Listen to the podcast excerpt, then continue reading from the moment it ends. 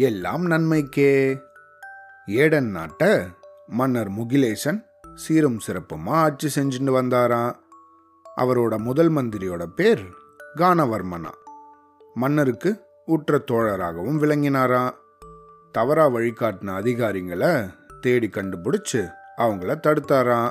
முறையற்ற வழியில செல்வம் சேர்க்க முயற்சி பண்ணவங்கள மன்னர் அறிய செய்தாராம். அதனால அவரை பழி வாங்கறதுக்கு நிறைய பேர் காத்திருந்தாங்களாம். கானவர்மன் ரொம்பவும் சிந்தித்து செயல்படுற ஆளாம். சிந்தனையை மீறி ஏதாவது நடந்துட்டா எல்லாம் நன்மைக்கே அப்படின்னு சொல்லி அடுத்த விஷயத்த யோசிக்க ஆரம்பிச்சிருவாராம். ஆனா இதே விஷயம் அரண்மனை வாசிகளுக்கு ரொம்பவும் எரிச்சலை தந்துதான். மன்னர் கூட சில சமயங்களில் எரிச்சல் அடைஞ்சிருவாராம்.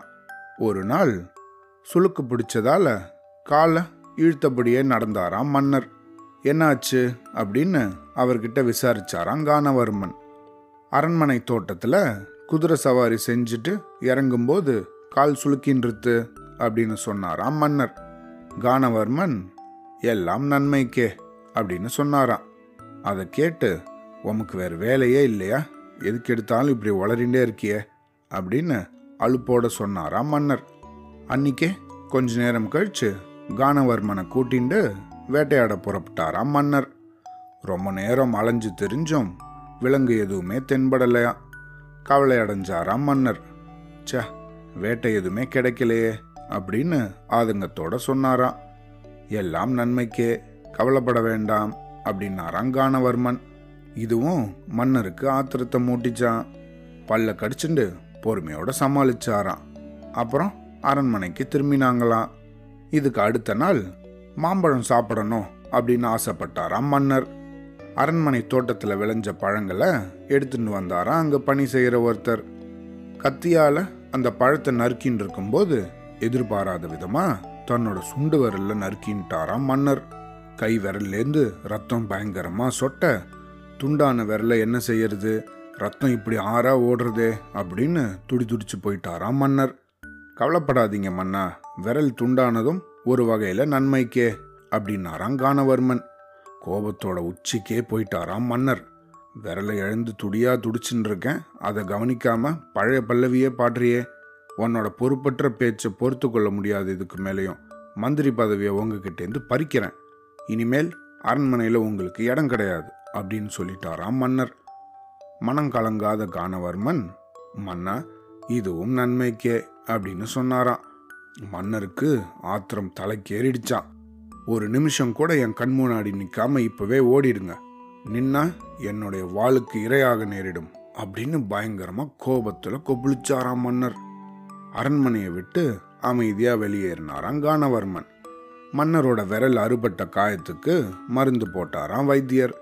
சில நாட்கள் கழிச்சு அந்த விரல் புண்ணும் குணமடைஞ்சுதான். நல்லா ஓய்வெடுத்ததுக்கு அப்புறம் வேட்டையாட திட்டமிட்டாராம் மன்னர். துணையாக வர கானவர்மன் இல்லாதது மன்னருக்கு கவலை ஏற்படுத்தியதான் ஆனாலும் தயங்காம நாலு வீரர்களை தன் கூட கூட்டிட்டு போனாராம் மன்னர். அன்னைக்கு காட்டுக்கு போனதும் ரொம்ப தூரம் போயிட்டாராம் மன்னர். திடீர்னு எங்கேருந்தோ திரண்ட காட்டுவாசிகள் அவரை சூழ்ந்துட்டாங்களாம். இதை பார்த்ததும் அந்த வீரர்கள் மன்னரை விட்டு தப்பிச்சு ஓடி போயிட்டாங்களாம். தனிமையில மாட்டின்ற மன்னரை அந்த காட்டுவாசிகள்லாம் சூழ்ந்து நின்றுட்டாங்களாம் மன்னரை சிறைபிடிச்ச காட்டுவாசிகள் அவருக்கு தண்ணி ஊற்றி குளிப்பாட்டி மாலை அணிவிச்சு அதுக்கப்புறம் ஒரு பலிபீடத்துக்கு முன்னாடி நிறுத்திட்டாங்களாம். பெரிய கத்தியோட ஒரு கொடூரமான ஆள் ஒருத்தன் நெருங்கி வந்தானா பக்கத்தில் வந்ததும் திடுக்கிட்டு நின்னானா அந்த முரட்டு உருவம். என்ன பண்ணுறதுன்னு தெரியாமல் திகைச்சாங்களாம் காட்டுவாசிகள். திடுக்கிட்டு நின்ன அந்த முரட்டு உருவம் நரபலி தானே கேட்டேன். குறைபலி கேட்கலையே. இதோ இந்த ஆளோட ஒரு விரல் அறுபட்டிருக்கு. அதனால இது குறைபட்டு இருக்கிற ஒரு உடல். இதை நான் பலியா ஏத்துக்க முடியாது அப்படின்னு சொன்னானா அந்த முரட்டு உருவம். மன்னர் சிறை பிடிச்சிட்டு வந்த காட்டுவாசிகள் அவரை சோதிச்சு பார்த்தாங்களாம். கையில ஒரு விரல் அறுபட்டு துண்டா இருக்கிறதுனால அது குறைபட்ட ஒரு ஆள் அப்படிங்கிறத அவங்க புரிஞ்சுட்டாங்களாம் வேற வழி இல்லாமல் அவரை விடுதலையும் செஞ்சாங்களாம். அதுக்கப்புறம் தன்னோட அரண்மனைக்கு தப்பிச்சு ஓடினாராம் மன்னர். விரல் அருந்தத நன்மைக்கேன்னு சொன்னாரே கானவர்மன். என் விரல் மட்டும் அன்னைக்கு அறுபடாம இருந்திருந்தா என்னோட தலையே அறுபட்டிருக்குமே அப்படின்னு நினைச்சபடி அமைதியா உக்காந்தாராம். கொஞ்சம் யோசிச்சதுக்கு அப்புறம் கானவர்மனை கூட்டின்னு வரும்படி உத்தரவு பிறப்பிச்சாராம். கானவர்மன் வந்ததும் அவர் கட்டி தழுவி வரவேற்ற மன்னர் கொஞ்ச நேரத்துக்கு அப்புறம் தனக்கு ஒரு சந்தேகம் இருப்பதாக சொல்லி என் விரல் போனதால எனக்கு நன்மை ஏற்பட்டது.